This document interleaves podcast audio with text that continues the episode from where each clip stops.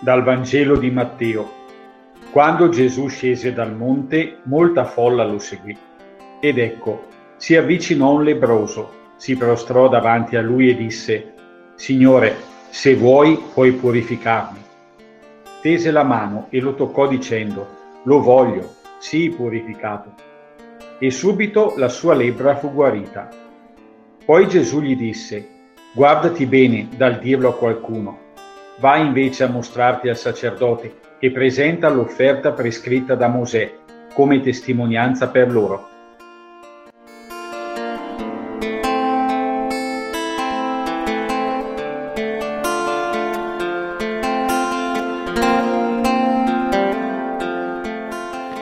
Il lebroso doveva essere proprio certo di poter riporre la sua fiducia su Gesù, per dirgli in modo così semplice e diretto se vuoi puoi purificarmi, e rimettersi così alla sua volontà.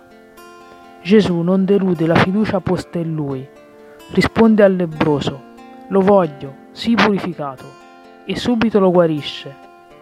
Che non si celi in fondo in questo dialogo un invito per noi? Quante volte i nostri limiti, peccati, fragilità ci spaventano?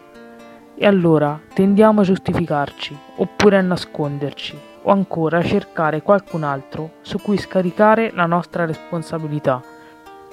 Ma Gesù non ci invita forse a vivere in modo diverso tutto questo?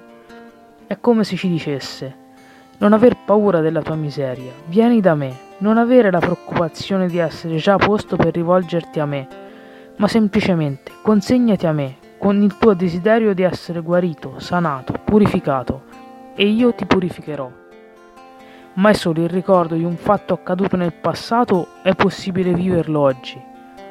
Gesù non ci ha dato solo un bel esempio, ma ci dà ora la strada per vivere questo rapporto con Lui dentro la Chiesa. La Santa Messa è il luogo in cui possiamo vivere questo incontro ogni giorno e il sacramento della confessione è il modo attraverso cui il Signore ci rifà nuovi ogni volta, abbracciando il nostro io fino alla radice.